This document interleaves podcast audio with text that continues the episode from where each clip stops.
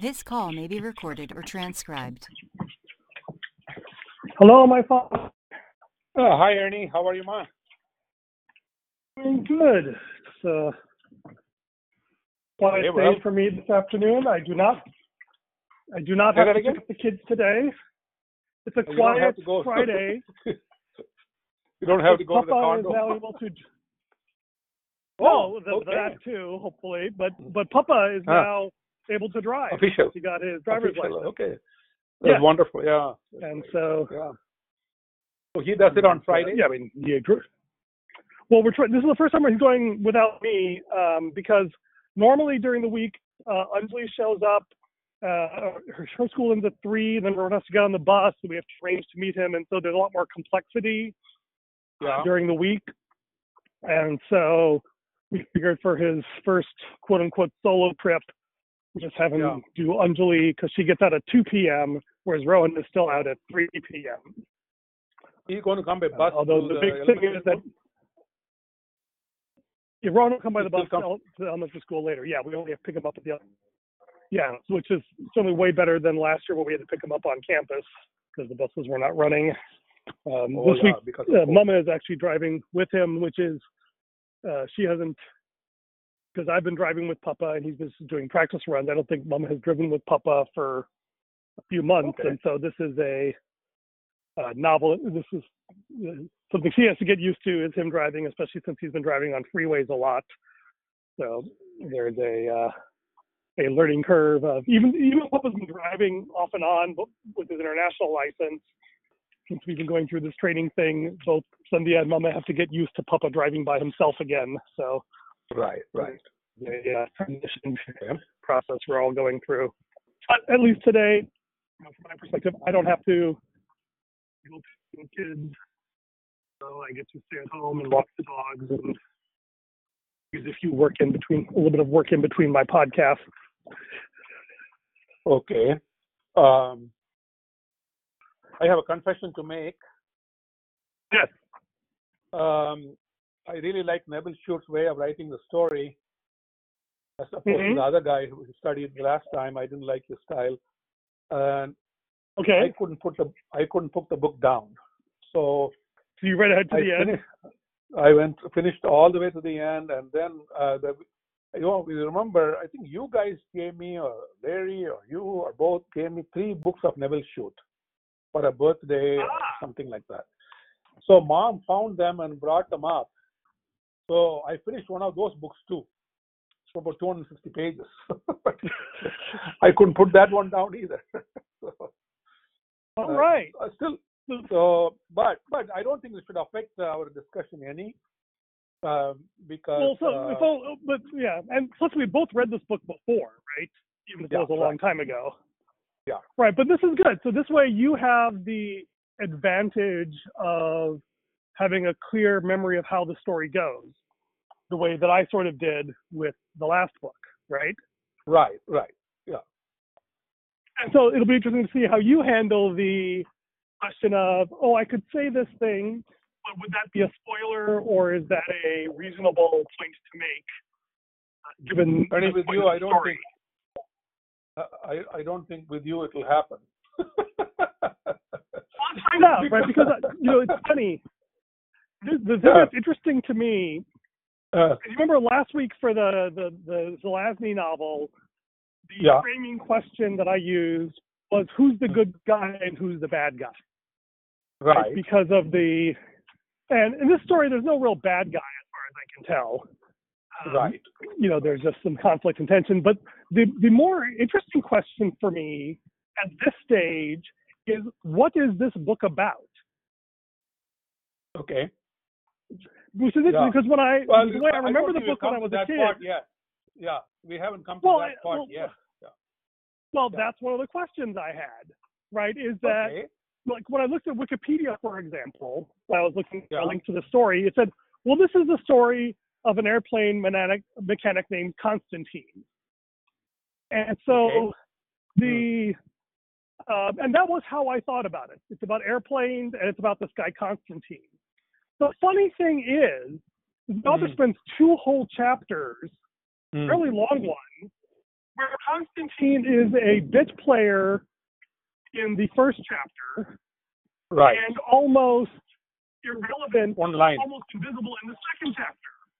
Yeah, one line. one line. He's got literally one line, yeah. And it's like, huh, this book is about Constantine. Why is he so peripheral in what's going on in the first two chapters? See, Ernie, I think so, again we are we are doing it a little differently. We're not doing a book study. We are doing a chapter study here. That's why you have the question because uh, because most of the time when you're writing a book, you need to lay some background, right? what? Well, yes and no, right? But the the the, the interesting question to me, and the reason I like doing this chapter to tie things, is this is Hmm. how I experience life. Okay. right? Is, is that like we don't know what the end game is. We're not even sure what the story is about, or whether we're a major character or a minor character. And all we can do is sort of uh, but at my age, I think we, we know the end game pretty.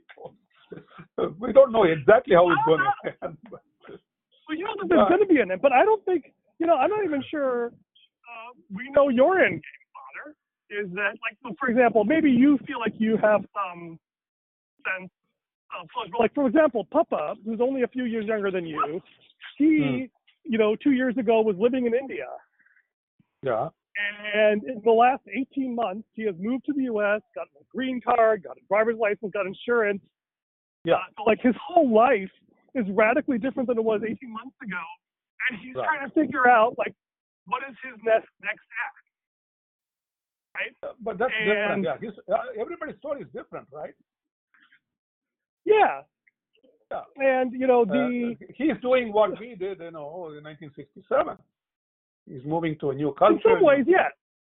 right. ways. Yeah. But you like Uh, you definitely knew you were and like and, hey, but for him it's like you were trying to figure out what's your sort of your. But even then, I remember it's interesting, right? Because your vision of what you were doing in 1967, if I recall, like most Indians, is I'm just going to get trained and go back to India. yeah, right? exactly. Yeah. The story you thought Yeah, you, you can't even in, compare his story Right. to mine. Yeah, no, his story is different from mine. Yeah.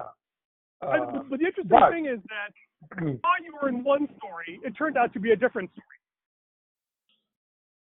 Yeah, it can still happen. Yeah, but but, but the thing Well, I mean, is, you're not going to go back uh, to India, right? That that that story is not going to happen at this point. Pretty sure. Yeah, that's not going to happen. But um, uh, I'm also, you know, at a stage, you know, if we were taking uh, studying this book in uh, 2004, that would be a different perspective because I would have just Mhm. retired and you know I was doing mission work and things like that. Whereas now, most of that is done, and I'm studying for my finals, right? Uh, um, and I know from a religious point of view, spiritual point of view, I know where I'm going. So I know how it's going to end. What, how, uh, uh, not, not what's going to happen when I die, but not how it's going to happen. We don't know, and when it's going to happen, we don't know, because Right. who And knows? Also, yeah, yeah, yeah, and who knows, Dad? For all we know, yeah. I mean, this is not a high probability event, but like in terms of the legacy you leave behind, Yeah. these podcasts with me may well be the most accessible way, you know, uh, my grandchildren get to know you. Would be, yeah, similar to noble. You know, if they still have podcasts, yeah, but because you know, there's this this is a unusual um of transparency and visibility into our lives, right? You have, do you ever see Right, the movie um um what was it uh, Onward, the Pixar film? No, Probably not. You can watch it with our kids No. sometime, but it's about a, Okay. a dad who dies when he was when his son was an infant, and the son Hmm. is turning 16, and all he remembers of his dad was a little cassette tape that his aunt had recorded, where his dad just shows up and says a few words at the end. That's Oh, like I his only encounter with his that. uh, father's voice. Now, of course, Okay. you know you've left other recordings and movies and all of my DBJ podcasts right. but in some sense, you know, the, what's interesting to me about this is I feel like our story is still being written about who how Oh, you yeah. and I relate to each other.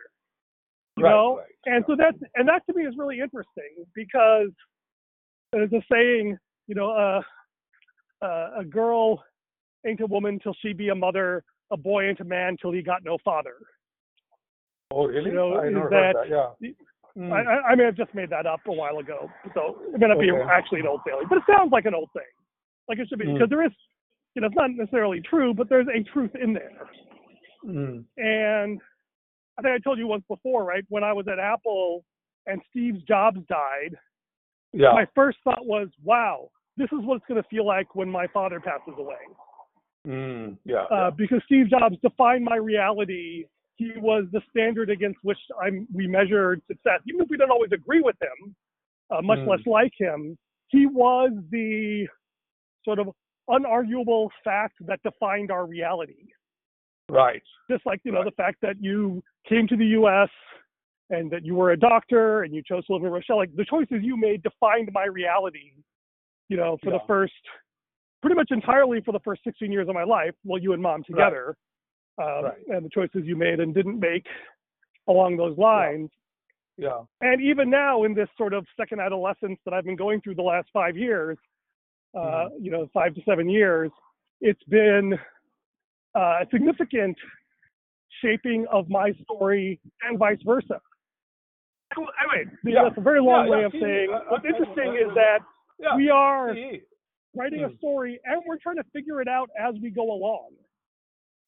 And that's what I love about this. And that's why it's interesting to me to look at the story and for me to Mm. try and guess what the story is and about right.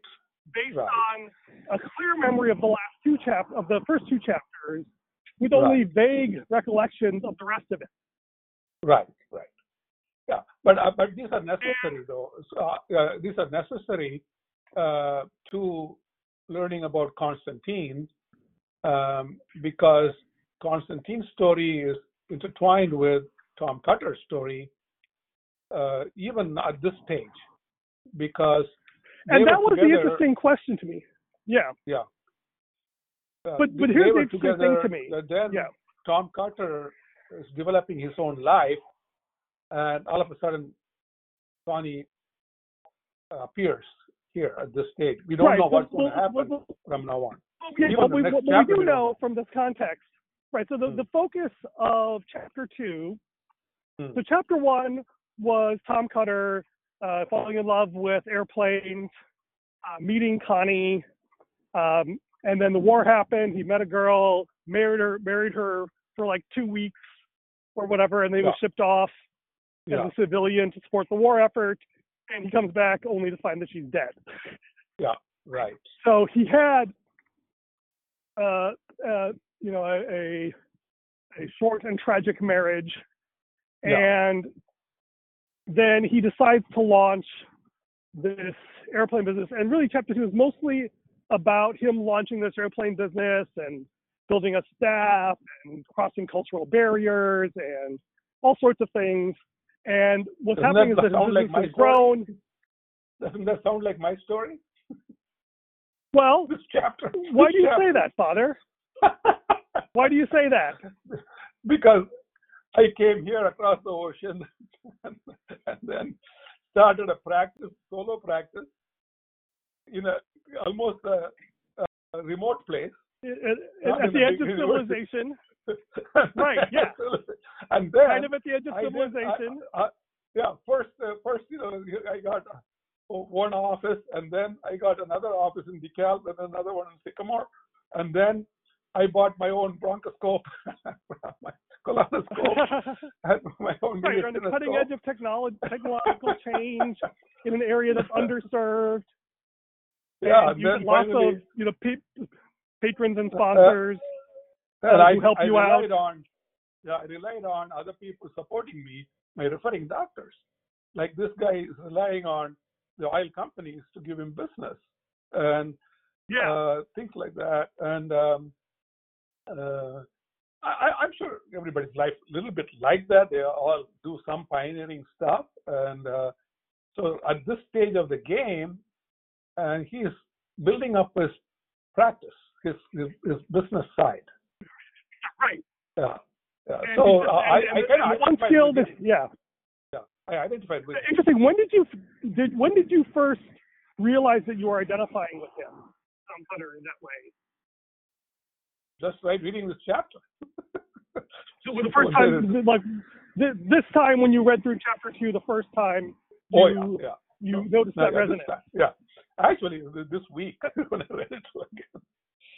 This, this week, this Okay, but week last when I read week- it again. because that was one of the questions that I had that I Hmm. found curious about last week Hmm. is that I was looking at this thing like, huh, this is an interesting story, Hmm. um, and it's it is surprising to me that the Hmm. book's really about Constantine.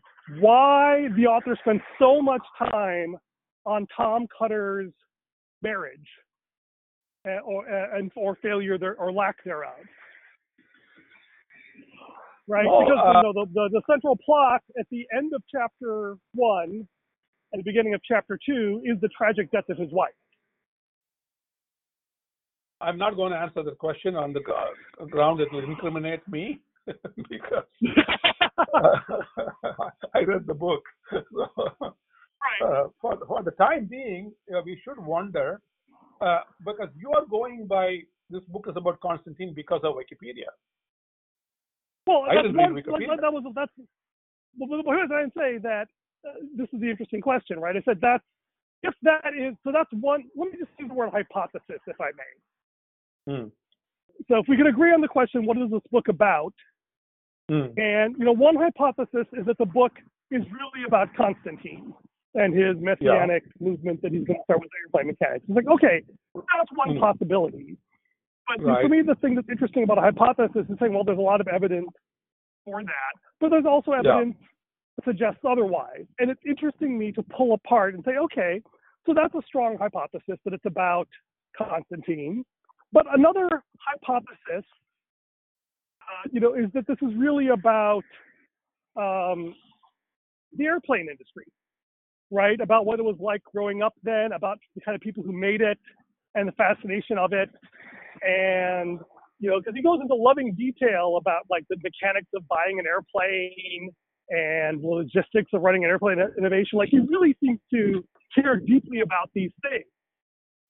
And that's another more like about running a running a it's not yeah it's about airplanes but also it's about uh, airplane business too charter business it's like learning sometimes you cannot separate some of these things because if i'm writing my story it is uh, completely intertwined with mom's story and so if she's writing her story again you cannot separate my part of it and if you're writing your story you cannot separate it from my story So that's Right. that's a really I think deep insight, Father. Right, and I, I think that's the the, the, the answer. That, of course, the story is not about just one thing, right right? There's lots Hmm. of different things but the question is, you know, the and what makes it interesting to me is to tease apart what are some of the different things this story is about or could Hmm. be about right? Because it gives a different perspective on what the because and this is this is in fact how I view life. Is like we know the author, we know he has a purpose, we know he's got Mm. many different things he's got going on at once.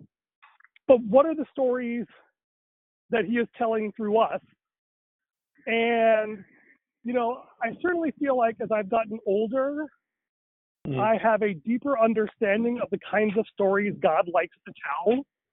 And Mm. therefore, when something difficult happens, I can more readily look at and say, okay, rather than seeing it as a tragedy, which is uncorrupting the story I wanted to tell, I can say, Mhm. huh, there's a different story God wants to tell here. I wonder what that story is yeah because precisely because it doesn't fit the easy narrative of my simplistic story Mm. and then trusting the author. So this is the exercise I wanted to go through that uh, I kind of got stuck on last week, uh, where I was like, I'm trying to figure out how, what are some of the different stories that the author might be trying to tell here? okay. I called them perspectives. Uh, I, I called them this time I call them hypotheses. What's interesting Yeah, I think it's is all I because wonder you if read it. Uh, I think it may have been coloring you because you read the Wikipedia thing. Because to me, right now at this point is Tom Cutter's story. Um, But yeah, I- actually, I, think I agree with I you. didn't and- think and- and I didn't curious. think at all. As I'm reading it, I didn't think at all Connie is an important part. Even though when I was 15 or 16, I read this or whatever, and then maybe I read it again uh, later on. But but still, I, I still think it's Tom Cutter's story without going into the rest of the book at this point. But uh, the reason I said that I identified with Tom Cutter's story is things happen at certain places and he meets certain people that shapes his uh, life. Uh, he says, you know, it so happened that I uh, there was a plane available. It so happened that uh, there was a pilot uh, for the Indian Air Force who was also the bank clerk. It, it so happened, you know, uh, he says that. Uh, so it uh, so happened that uh, the, this guy said this, uh, this guy set me up with this person, and things like that, with a second second plane, and things like that. So um, again, that's what happened to me. Uh, so I identified with Tom Cutter, uh, and I think right, Right, now I so- still think it's Tom Cutter's story. Right, and, I- and I think that that's interesting to me because, yeah, I'm, Hmm. I'm looking forward to te- to looking into that hypothesis more because, like, I remember the things that happened to Constantine, but I don't really remember what happens to Tom in that process. And so Hmm. that's fine. Like, I'm not, I don't, I'm not stating an opinion about which Yeah. is correct or true or how much is correct or true, but I'm trying to collect hypotheses without Right. any sort of emotional investment in one or the other, just as a way Right. of organizing the different threads of narrative. Right. And what was interesting to me is last week when I tried to do that, your reaction was, well, Mm. that's wrong. Because I Mm. think I, I was starting to wonder if is that because he's identifying with the lead character so much that if I say, well, Tom Cutter is doing this, you feel like I'm saying that you did this, and therefore it, it's sort of slightly offensive. Right. right. Yeah. Yeah. That's part of it. Yeah. Okay, so now I'm not sure how far to go with my hypotheses then. we should, No, you can always Might have just leave that aside. There, and we, we can always change our mind, right? As you get gather more facts and uh, more uh, uh, information, we gather more information. We can always change the hypothesis or go to another hypothesis, right? okay, well, the question is, do you want to hear my hypotheses? Yeah, go ahead. Yeah, yeah, of course. Okay, There's nothing wrong. Well, the oh, uh, okay. uh, Hmm. So let's let me try the. So the first one was uh, that we talked about was that you know because he spent the author spent so much time on the tragic failure of Tom Cutter's marriage, Hmm. and the fact that uh, you know it struck me, at least when I read the first half of chapter two, that his primary motive, like if it was just a love of airplanes Mm. he would have been fine um, the office job and working for the company that employed him during the war. Yeah. The thing that drove him to go and start his own business was Mm. this visceral sense I can't stand to be in the place where my dead wife, where I met and, and you know knew my dead wife, and where her family you would be there as a constant reminder of my you know, what he sees as his shameful failure. Yeah. Yeah, that was know? hypothesis. And I thought, Yeah. right, and and and and, and so what's interesting to me about the hypothesis is that, like, huh, I wonder if this theme is a significant one that'll come back later. Uh, it may not, uh, but it might. Uh, religion and shame are often deeply connected, so I'm just curious about that. Okay, the, the couple of things there. One of them is if that was the primary motive and the major motive, he could have gone to another part of the country where that won't happen, right? Um, because he he asked us, I've been asked sometimes, what led me to the Persian Gulf? What instinct told me Yeah. that I could build up a business there? Page 41, okay? This is really very, Uh-huh. perfectly simple. He, he looks at it only purely at this point here about uh, it's purely simple. If you go to the hottest and the most uh, uncomfortable place on the map, you'll find that there's not a lot of competition. In my experience, most British pilots would rather go and so on and so forth. So he's, in this page, he's saying that that. But when I chose Rochelle, I did look at all. I went and looked at all the board certified cardiovascular surgeons in the area, and I found out there was Mhm. nobody in Dixon, there was nobody in Rochelle, nobody in DeKalb. There were only two guys in Rockford. And uh, one of the things that I thought about was I'll also come here and then practice in Rockford, but they won't let me in. They, they were my competition, so they won't let me in. Right. They say you're living too far away. So, uh, from a Right. business point of view, I kind of looked at this. You know, uh, before I chose Rochelle, there is not much competition there, like he's doing there. Mhm. Again, I'm identifying with him. And there's one more place he talks about. Um, his mom is talking about a girl for him and keeps saying that you should make me meet a nice girl and things like that. And which, Oh, we don't know anyone of, like uh, that, right, You, Dad? you probably, yeah, you probably don't know anybody like that. But I think somewhere he says, uh, I should have underlined that because somewhere he says about uh, I want to met Beryl, and uh, uh, uh, he says this is um, uh, he's talking about the desert and things like that, and I think one point he says there, um, I don't know if I had married Beryl, if, uh, my, if I, yeah, I settled down with Beryl, I probably never would have come to the Middle East. He says that. right. So that And so that's the interesting thing to me. that part will be Right, going so- with your hypothesis, which probably is true. If he had Right, and- her and settled down in England. But this is another way of looking at it too. One Hmm. way to look, and like I said, this is just hypotheses. I'm not saying there's any strong evidence one way or the other, but it's interesting Right. to play with the available data and see what fits certain things better, certain things worse. Like one thing is like, okay, one could see this as a rational business decision. This is a uh, virgin market, uh, underdeveloped, and I have Yeah. a higher appetite for pain than my competition. Therefore, I have what we, business we would call an arbitrage opportunity. Yeah. You know, I can do this more cheaply than anybody else, and therefore I will get Right. outsized rewards. It's like, okay, that's Right. one way of looking, at it, and that's a legitimate way of looking at it. Another way of looking at it is Yeah. that, you know, when he was in the Middle East, he was lost in his work Right. and marriage and family uh, were not thoughts that troubled him at all, Right. right? And therefore, uh, apart from any logical reasons he gave himself uh, about why this is a valid business move or whatever, there's an emotional tug saying, you know, London, civilization, marriage, dating, all these things are horribly traumatic memories for me. And I he doesn't think this way, but he feels this way. And his his his soul, if you will, is yearning for just the honest pain of hard work uh, uh, in the desert, which is what he remembers, and that it's sort of an escape for him to go there. And I think it's at least an interesting hypothesis to Oh, articulate. that's possible. Yeah, it's possible. Yeah. You know, so Yeah. and that's what I thought was interesting.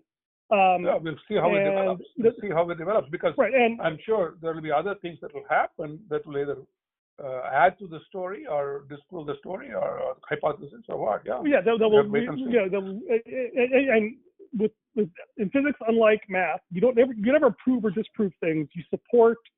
Uh, you either you know uh, the evidence is either for or against. Right? There's evidence that seems to support this, and evidence that seems to refute this. Right? And you know, so we But will, and sometimes it oscillates. Yeah. Yeah. The other thing is, why does it have to be one motive? Some people will have more than one motive to do certain things, right? Right, and and that's the interesting thing about like what the story is about. Tells Hmm. us um, what is uh, like in any theory. There's certain data you take as primary, and other data you take as irrelevant. Right. Hmm. So like physics is all about looking at things like mass, charge, uh, energy, space, and time as primary, and things Yeah. like color and configuration. Um, you know how much we how we feel about an object is considered irrelevant or secondary and so like different theories and what's interesting about it there's a saying in philosophy that um, all perception is theory laden which is kind of a way of saying that we tend to see what we're looking for and not see what we don't look for. Right. So when I was a child and I read this book, I was looking at it as an adventure story. I was looking for the plot. I was looking for Right. uh, the Right. ideas. Right. Yeah. Now looking at it from the perspective of a married man, I Hmm. look at it, I, I see things about Tom's emotional reactions that I Sure. couldn't have you know cared less about because I'm not looking for those things. And because I'm looking at with you, my father, I'm thinking a lot about family relationships and marriage and parenting and and these kinds of Yeah. issues. And that's a lens I use to look at this story. And it's Mhm. interesting to look at this and say, you know, huh, every time I see a data point that seems that doesn't fit one of my existing narratives, I say, huh, is there at least a different narrative here? And it may not be a main narrative, it might be a subliminal narrative, it might be a profound narrative. I don't know yet, right? They're just different hypotheses of possible narrative threats. Yeah. And yeah, so because you know, like the same thing, it- same thing as you. When I uh, read this book when I was a teenager or something like that, I probably had a totally different idea what this book was about. And then, like I told you last week, I had a totally different view of this book. Huh? This is mirroring my life. And uh, uh, Yeah. so uh, you know that's a little uh, different look at it, and I'm sure. Uh, 10 years from now, we do read it again, maybe look at it differently. right. And again, so, I think so we are at a this- disadvantage. I still keep saying, and we are at a disadvantage because we are doing chapter by chapter and trying to guess what's going to happen next. Whereas Yes, but it's a deliberate if we- disadvantage. yeah, I think uh, the other thing is, I think what we should do after we finish this book is to look at the whole book, the book as a whole, and discuss some of Yeah. things. Yeah. Yeah, and absolutely. Anyway, I think it's worth Yeah. looking back. But that's not a bad. Yeah. So, uh, so one thing uh, I'll mention because I didn't mention this yet is that one of the ways I processed this was I wrote a little vignette, which I, maybe the only Nevil Shute fan fiction out there. It was, probably wasn't a big thing back then. Hmm. I wrote a little like uh, all the reality of um, So you're- when you're Tom. Cutter What did you say? deep despair. I did a little fan fiction, uh, which I'll link to in the show notes, where I imagined a scene where Tom Cutter, when he was in despair and distress uh, Hmm. about uh, working in the downtown Southampton area where his Right. wife and her family all li- had lived. Uh, what if he had gone into a church and talked about his feelings with a sympathetic, you know, priest figure, father figure Hmm. And you know, I call Yeah. it round the bend and back again. And Yeah, I think you, I, I, I, yeah, you The- sent it. It is- I'm curious how you resonated with that story, uh, given that this was kind of a deviation from the narrative that you connected with uh, around Tom Cutter. Well, I couldn't figure out a couple of things when you said father. Uh, then you said the guy says I'm not really a father, and going into forgiveness and things like that. Um, so I didn't know why you wrote it. And now that you tell me that you wrote it, uh, yeah, that, that's a possibility. Yeah. Uh, So let me tell you. different. Let me tell you why. So, so this is interesting. Let me tell you Hmm. why I wrote this. Okay. Is I woke up early Sunday morning, and in fact, I think Hmm. that we had some uh, problem with the dogs. And Okay. So we were waking up at night because of stomach, like stomach troubles. And uh, looking back, I think I would say that it triggered a mild hypomanic episode. In the sense that I had two Hmm. or three days in a row where I'd wake up at 4 a.m., have trouble getting back to sleep. And uh, I noticed on um, Wednesday afternoon that I was self-aware enough to realize that I was, um, um, and somebody had pointed out to me as well, that I was sort of unusually impatient and talkative. And I look back and say, Mm. oh, okay, I can look back and see that I was feeling uh, um, a, a higher than normal pressure to interrupt people that wasn't due to external pressures. It's not that my Mm. environment was stressed, but I was feeling more internal pressure. Say, ah, okay, now I have a deeper sense of internally what a hypomanic episode looks like uh, Mm. versus just hearing reports of other people externally of what they say it looked like to them. Okay. And so that's just an interesting data point is that I, I have these hypomanic episodes, uh, and this is the first time I've been able to observe one from the inside and kind of document how I was reacting to it. That's a side note we can go into some other time. But so the first time, Sunday morning, I woke up, and it's like, okay, God, I'm awake. What should I? Um, you know, I can't go back to sleep. What should I do? Mm. Right. And I was thinking, well, it's funny. I could. There was this project I was working on with my friend for my podcast this afternoon. And I think I could go work on Mm. that because that would be fun and that would be exciting and that would be easy. On Mm. the other hand, uh, I had some conflict I was trying to work through with my psychologist, and Mm. I could try and work through that, that frustration or you know discomfort that I was feeling there. And it was Mm. really tempting to just focus on the easy technical problem rather than the difficult relational problem. And when I thought that, I realized, Mm. oh, that is exactly the point that I was making about Tom Cutter during our podcast last Friday. Is Mm. that, you know, the thing that is interesting to me about this uh, alternate narrative is that what the story seems like the story might be about uh, Tom Cutter's um, reaction to different things. I don't know yet, right? But he spends a lot of Right. time setting up this marriage, making it horrifically tragic, and um, it's like I don't okay, think he spent a lot of time. you know. It's only one chapter. He didn't take, spend a lot of time. two chapters. Spend more right? time setting I up his business. No, the second chapter. Okay, fair enough. But, but fair enough. But he the he spent you know half of the first chapter and maybe the first third of the second chapter, you know, processing this marriage thing. But eh, regardless, you talked about how you uh, resonated with his story of building a business. I, Yeah. I resonated with this narrative of um, a man who is um, uh, it, it is much more comfortable for him to lose himself in his work than to deal with difficult relational issues. Hmm. Right? And so that, that was what I thought, okay, that's actually something worth exploring for me. And, you know, Hmm. dealing with it myself is hard. So I'll just work on getting Tom Cutter into therapy and see how that goes as a way Hmm. for me to just kind of wrestle with my own demons, if you will.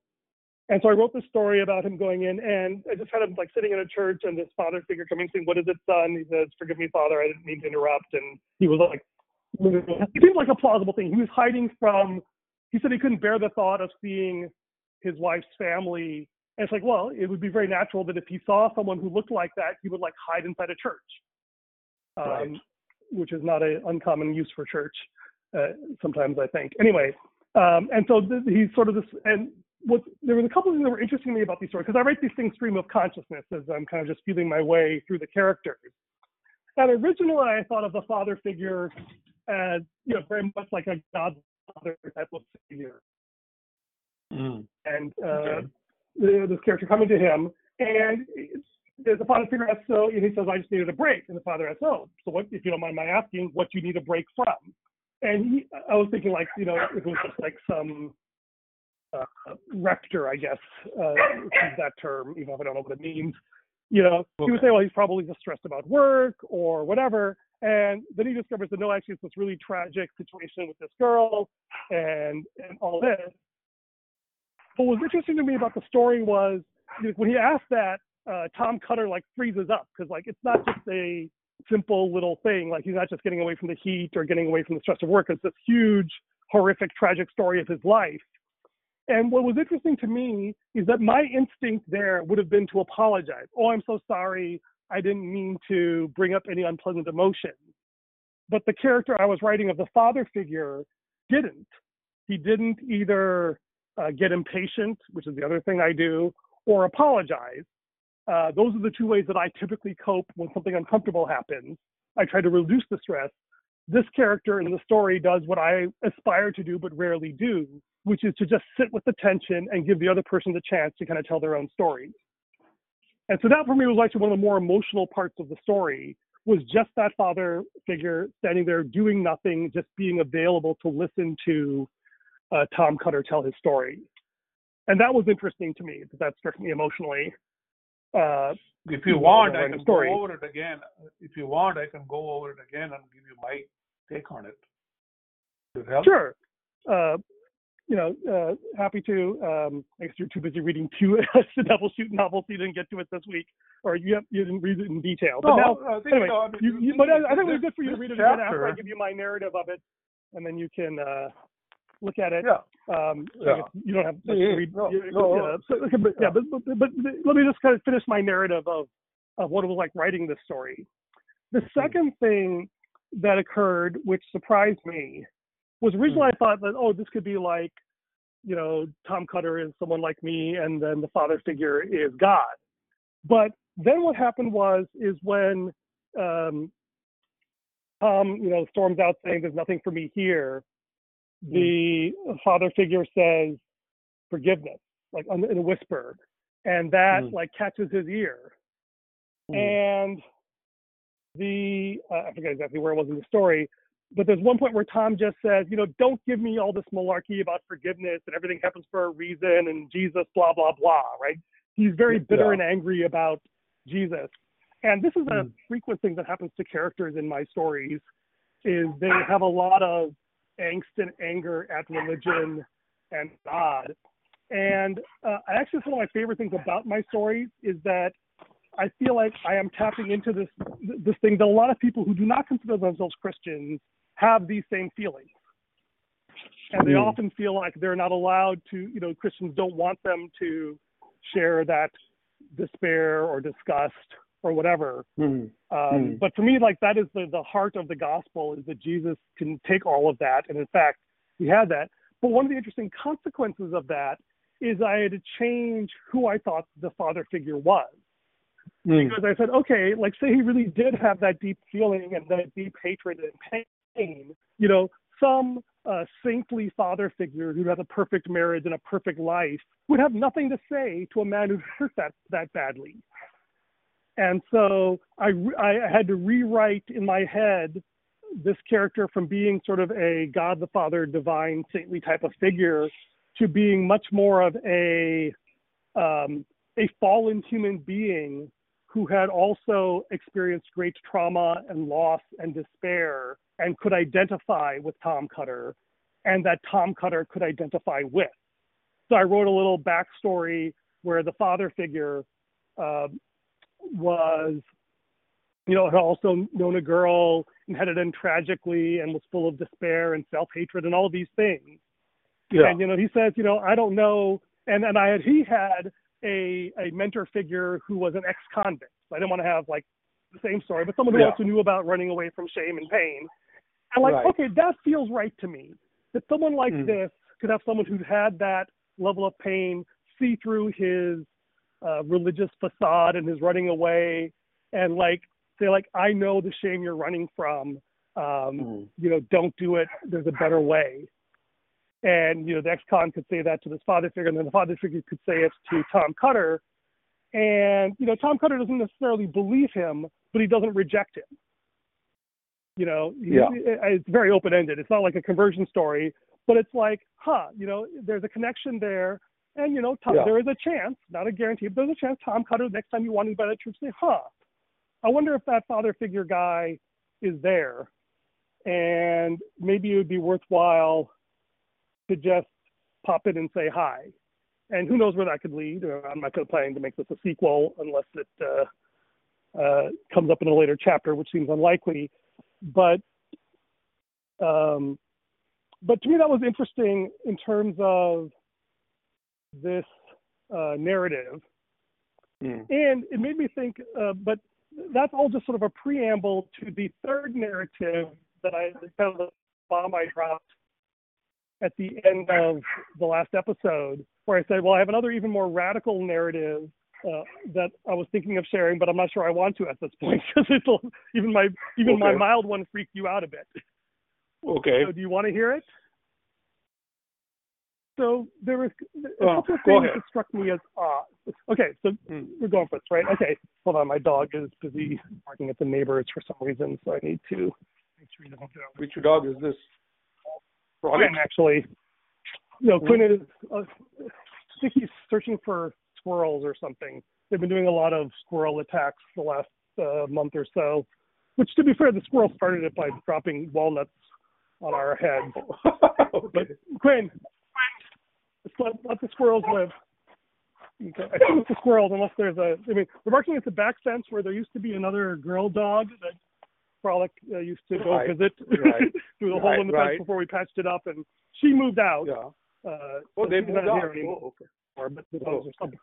Yeah, that neighbor moved out. Yeah, we used to have two dogs, one on either side of us, two Labradors, and both of them moved. Although one of them comes back Oh. to visit because uh, the owner's son I still lives here. Anyway, regardless. Anyway, Okay. the the third narrative that I wanted to call out is that Hmm. there were a couple of uh, odd things that I noticed that struck me as odd. And like Hmm. I said, I don't have an opinion on this. This could be purely, uh, um, you know, random correlations of different points. But I felt like, you know, part of this experience is to look at, you know, things that don't fit into the existing narrative and say, huh, is there a thread here that maybe will turn into something later? Okay. Okay. So the funny thing to me about chapter one is this is Hmm. weird sort of asymmetry between Hmm. Tom Cutter's relationship with Connie and Tom Cutter's relationship with his wife. Um, Okay. and like the uh, like like Connie feels like a really well developed character, and we know the rest of the book's going to be about him, right? But like he has this defining characteristic that he's fascinated by religion, Yeah. uh, and always going to churches and mosques and uh, Right. synagogues and things like that, right? So that's interesting. Whereas, uh, um, and the other thing that is, okay, so that's one interesting point, right? And we know, I think we, there's a good, strong narrative that you know the whole mechanic airplane mechanic narrative feeds into that. But what was interesting to me, it was contrasted with the the wife who just seems to be interested in love, right? She doesn't seem to Yeah. have any passions or interests or whatever, and it's it's kind of two dimensional. The other thing that was just odd, I mean, I noted it at the time, is that we he first meets Connie when he's getting married to Connie in this fake burlesque parody airplane thing, right? Yeah. Right. And of course, you can say, well, it was just weird. But, you know, this was something the author very deliberately chose to do as his way of introducing us to Connie, that they're like running away together in this fake car. And, you know, the, the two things that struck me was one, uh, uh, when he first introduced Connie, like you weren't sure if it was a boy or a girl. Uh, right. Yeah. Right, because right. the name yeah. Connie, at least to modern ears, I Yeah, don't know what it was like in the 1930s, feels like a girl's name. And then when he meets Connie, he's the one playing the girl. Uh, right. Right. He, uh, Tom Cutter is playing the girl, and they get married over and Yeah. over again all these times. And it touched them Yeah. they were all hugging and kissing and doing all these things as part of the play. But it's like, okay, it, it's it, it, in some strange way, uh, you know, it seems to imply that in some ways, like again, I don't know, it's just, it, these could just be random facts, but it feels like the way that the author's setting it up is that there's some odd contrast between the way he was married to his wife, whose name I don't even remember, and Connie. Um, Mm. and um, there's also a sense in which Connie was the one who seemed to have like a clear exterior sense of identity, like his desire to go to these churches, and Tom would get dragged along with him on occasion, whereas Tom was Yeah. just kind of living in the moment and doing his own thing. So it was almost like Connie seemed to sort of wear the pants in the relationship, if I may use that phrase, uh, and that he had more of an identity outside of their immediate context. So that was one interesting fact. The second interesting fact was that when uh, Tom uh, found out his wife was cheating on him, he seemed mostly annoyed at being interrupted and that she was making a big drama about it and that she was being gullible. He didn't seem to feel any like jealousy or anger uh, that his wife had been unfaithful to him. It was a very strange reaction. You know, I thought that was odd. Okay. Huh.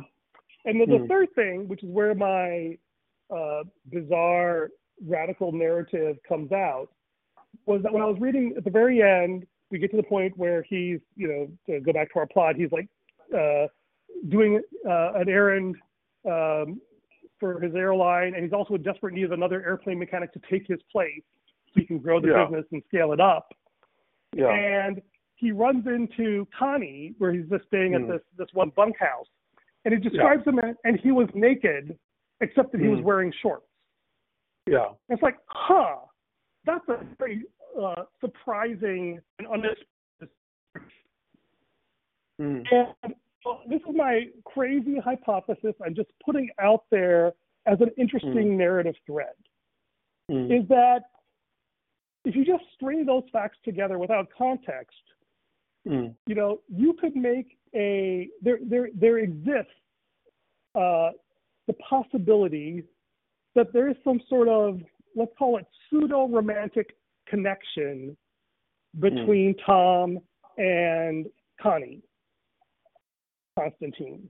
In fact, you know, if you had a more modern uh, uh, mind than I do, like some of my relatives uh, uh, uh, or in-laws, you would say, "Huh, you could make a case that Tom Cutter was a subconscious homosexual." I would not make that case.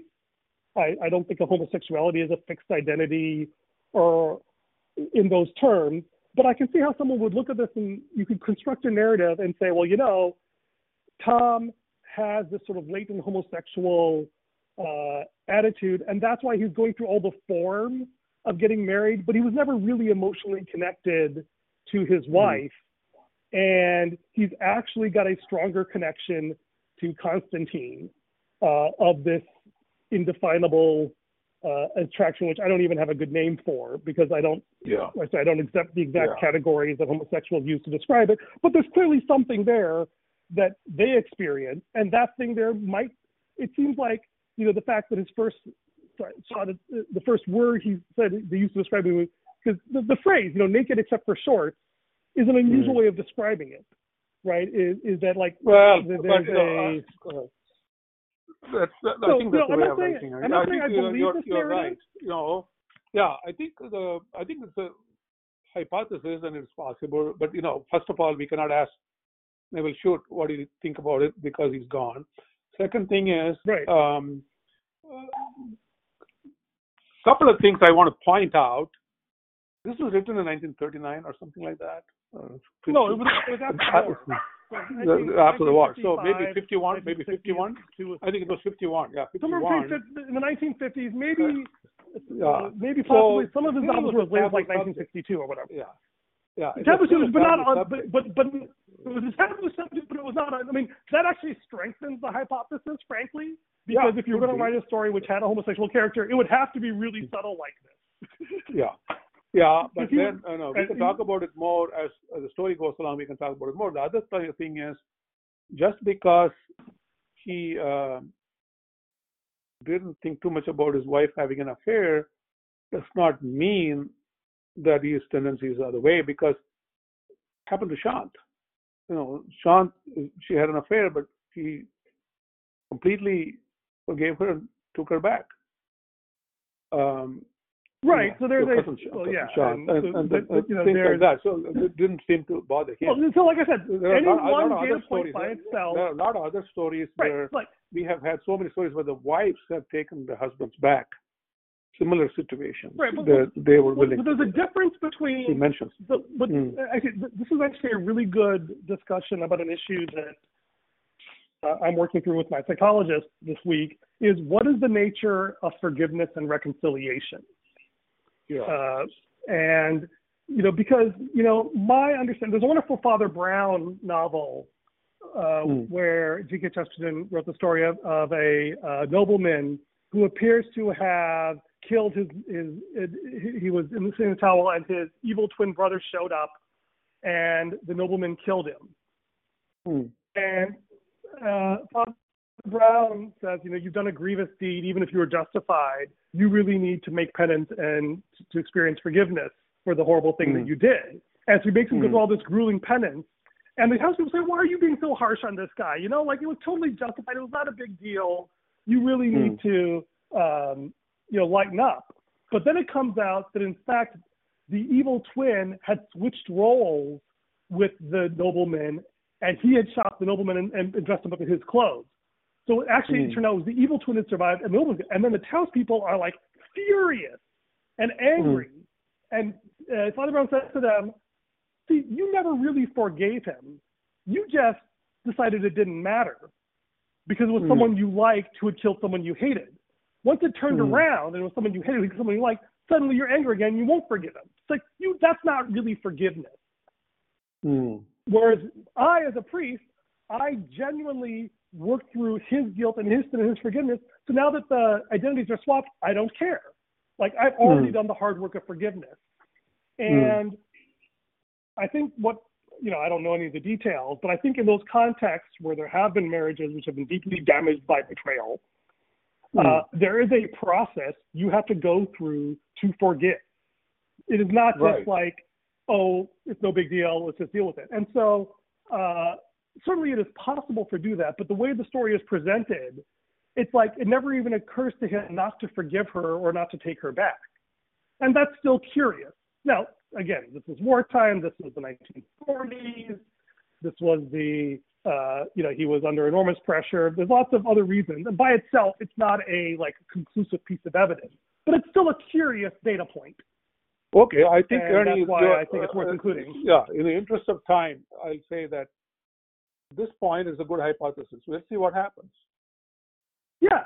Uh, Okay. there may be other play, other all I- things that may happen, and I, I will remember this, and then we can talk about it uh, at a later stage when a different data point comes up that may disprove Yeah. this hypothesis. So we'll see.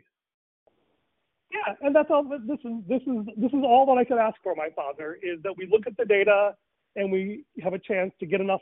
You know, we want to be emotionally involved enough that we care what happens to the characters, but for most listeners we can say, well, you know, maybe this guy's really being a jerk, or maybe this guy is really being a coward, or maybe this guy, you know, has some uh, unusual characteristic, and we can just hold those as abstract ideas to play with uh, rather than the you know more emotional conversations about actual people and ourselves. That's Okay. the whole reason Yeah, why I, I think, you know, for the podcast. yeah, uh, today we choose faces. These are just little facades we can put on and take off and play with. But again, you know, these uh, shoes. it is, it is also possible that you may be uh, giving more importance to some of the minutiae than it's really Yeah. needed because you know, sometimes when you're writing a story, you mention a lot of things and then uh, you don't of them. really think hard about uh, what the consequences of this is and things like. You just write the story. Um, Right, like, the way are I remember the You're story- different in the sense. Yeah, Yeah. you write the story differently. Uh, but Nevil Shute Well, may not I- have been writing it like this. Well, it's interesting, yeah, but you know, this is the question, right? Because my recollection of the story is that it was really straightforward. From here on out, he just hires Constantine, and he sort of feels a little weird about Constantine's messianic mission, but he just he's basically focused on like how do I just keep the business running, right? So that was the the, the pri- if the primary narrative is uh, really just him his love of airplane as a framing, and this was just a you know plot device to kick him out of England and send him over to the Middle East where he could run into Connie again. Maybe we'll never run into any of these themes again, and that'll be the end of it. Uh, but you never know, or I don't know because I haven't read the book in uh, 40 years, so Right. or Right. 30 some years. So we'll, this is the this really makes it exciting is we can form hypotheses and then we can have them either supported or refuted or Okay. evolved. And uh, you know, they say that if you read literary fiction, it builds your empathy.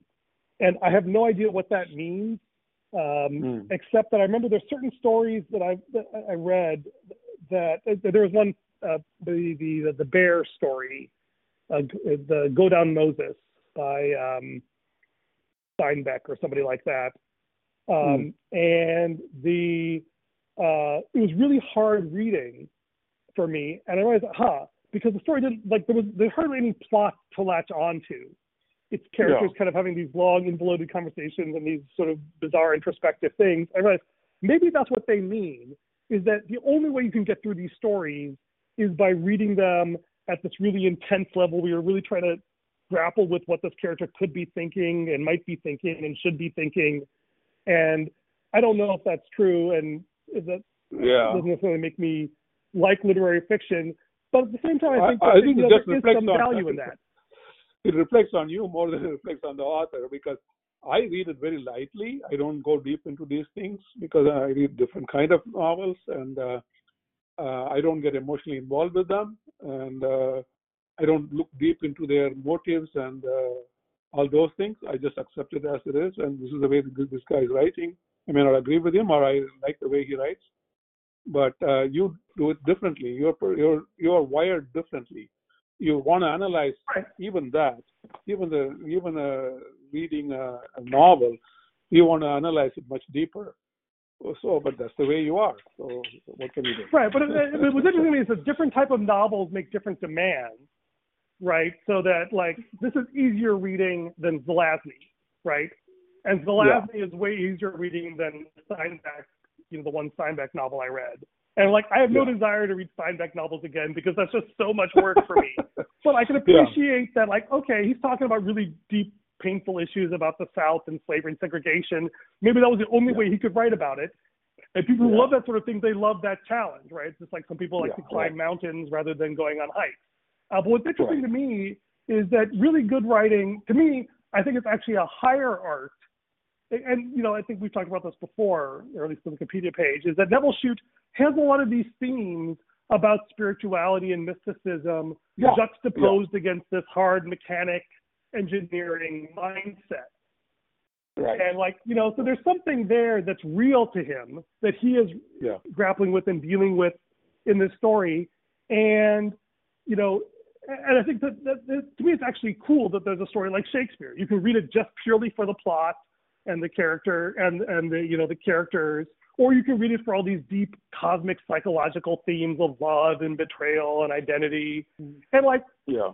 you know, and one of the things I aspire to in my own writing is to write out of the things I'm feeling and experiencing and wrestling with and struggling with because it helps me uh, make sense of my own life. And it does, you know, when I can do Yeah. what people are playing Hello? and what Yeah. they're going through. Yeah. All right. This was a much less uh, chaotic and interrupted conversation than last week. So thank you, right, Connor. right, yeah. No, really, thank you for And, going uh, over there, even though it was uh, turned out to be that it was not needed. But I'm glad you went there because I appreciate that. Because we for those who were following here and, along, in case anyone, yeah, you know, grandchildren was listening. Yes, so it turned out that uh, it was totally a, a uh, false alarm in that, yes, they were trimming the hedges, but the, the people doing it were professional enough that they could go in behind the cars and clean them, and it was all over by the time I got there. And there were a couple of cars that were too close to the hub- shrubbery where they couldn't uh, uh, move them, and they just left them. They weren't towed. It was no crisis, no disaster, yeah, no yeah, big deal. It wouldn't have mattered. Yeah, Um, but you know, we didn't know that, and it was sort of the second or third or fourth hand communication to us, so we couldn't interrogate them to say, like, the question I wish that I, I, I had been able to ask, which I don't think you did answer, is like, if we don't move the car, what happens? Right? Because my assumption was that this is such a big deal, it must be like, oh, they're going to tow the car, and that's why it's a big deal. But it's like, no, Yeah, be well- a few shrubs that don't get worse. It's like, then I would have said, well, if I know the consequences, then I can make a rational choice to just ignore it. But in the absence of knowledge, I feel this obligation to assume the worst outcome in Yeah, order right. to because we've take it seriously. yeah, we had the car towed once before. so Right, we didn't want the exactly. You and I both had that traumatic experience where we then, and then we had to get help from some other third person and inconvenience them in order to get Yeah. the car back. And so it was like not just Yeah. personally but socially painful. And so like you know, and that's why we have these uh, emotional imperatives and hang-ups that lead us to making suboptimal decisions. But you know, you do the best you can with the information you have. Um, and you know, you trust like that was the thing like, okay, this wasn't the story I was planning to tell with my Friday, but I'm trusting that God's in this story anyway, and so I will just flow with it and I'll cancel certain things and reschedule other things. And uh, they were different. Like there was a meeting I was going to do for oh, last little bit of the commercial here. So Hmm. next Thursday, uh, my cousin Dialan will be at your house, and Yeah. since he's uh, here, I wanted to do one of my discipling by Jesus events with him But on uh, Thursday second. yeah. See, we have uh, a luncheon planned with him with uh, Pastor Joy and another pastor. on Ooh, I thought So, you told me that you were free at that. He was free all day for, for me to do stuff with him. Yeah, things have changed. We are putting, we're adding more things, but uh, uh, we'll see. Uh, you know, So, so Dad, we may be can- done can- by so Dad, okay, Mm. so Dad, slow down. Hmm. Um, so I was told that he was Hmm. available for me all day, so I took the day off of work and have scheduled Oh, things okay. I told other people about. Okay, so given the fact that Hmm. my additional information turned out to be incorrect, it is kind of time sensitive for me to fix that because I need to know when he's available, whether he's available all day, um, and you know, I also like need to reschedule this DBJ event, which I like designed specifically so he could attend at 10 o'clock my time, which is 12 o'clock your time, which is exactly at lunch. Yeah, because I didn't realize that uh, you were going to arrange this, Ernie. Yeah, but so, Um, so someone I- I told me he was available all day. The whole day is free for you. I don't remember saying the whole day is available to you. Okay, so I, I, didn't realize that. Uh, yeah. I, you know, either that I didn't hear it at all, or just um, I misunderstood. maybe you because the we, afternoon we or didn't think you were going to arrange that uh, this, right? If you Right, yeah, right, you call to understand how literally I would take it and, and how I would Yeah. run with it. So uh, if you can talk to mom and figure out exactly what you guys have scheduled. I mean, from my perspective, if you could schedule him Hmm. to have breakfast or things earlier in the day because you know that's before my day starts. Because I was hoping to have you know do this with him, having some one-on-one time with him, getting some time for the kids to talk in the afternoon or evening like that. And so um, I was hope that's what I was Okay, why don't we why don't we end the podcast call back? Okay, you end the we'll podcast, figure it out later. All right. No, call call you Thanks, right Dad. back. I'll call you right back. Call Okay. you right back. Right. Okay, bye. Bye bye. I love you. Bye bye. Okay. Bye bye.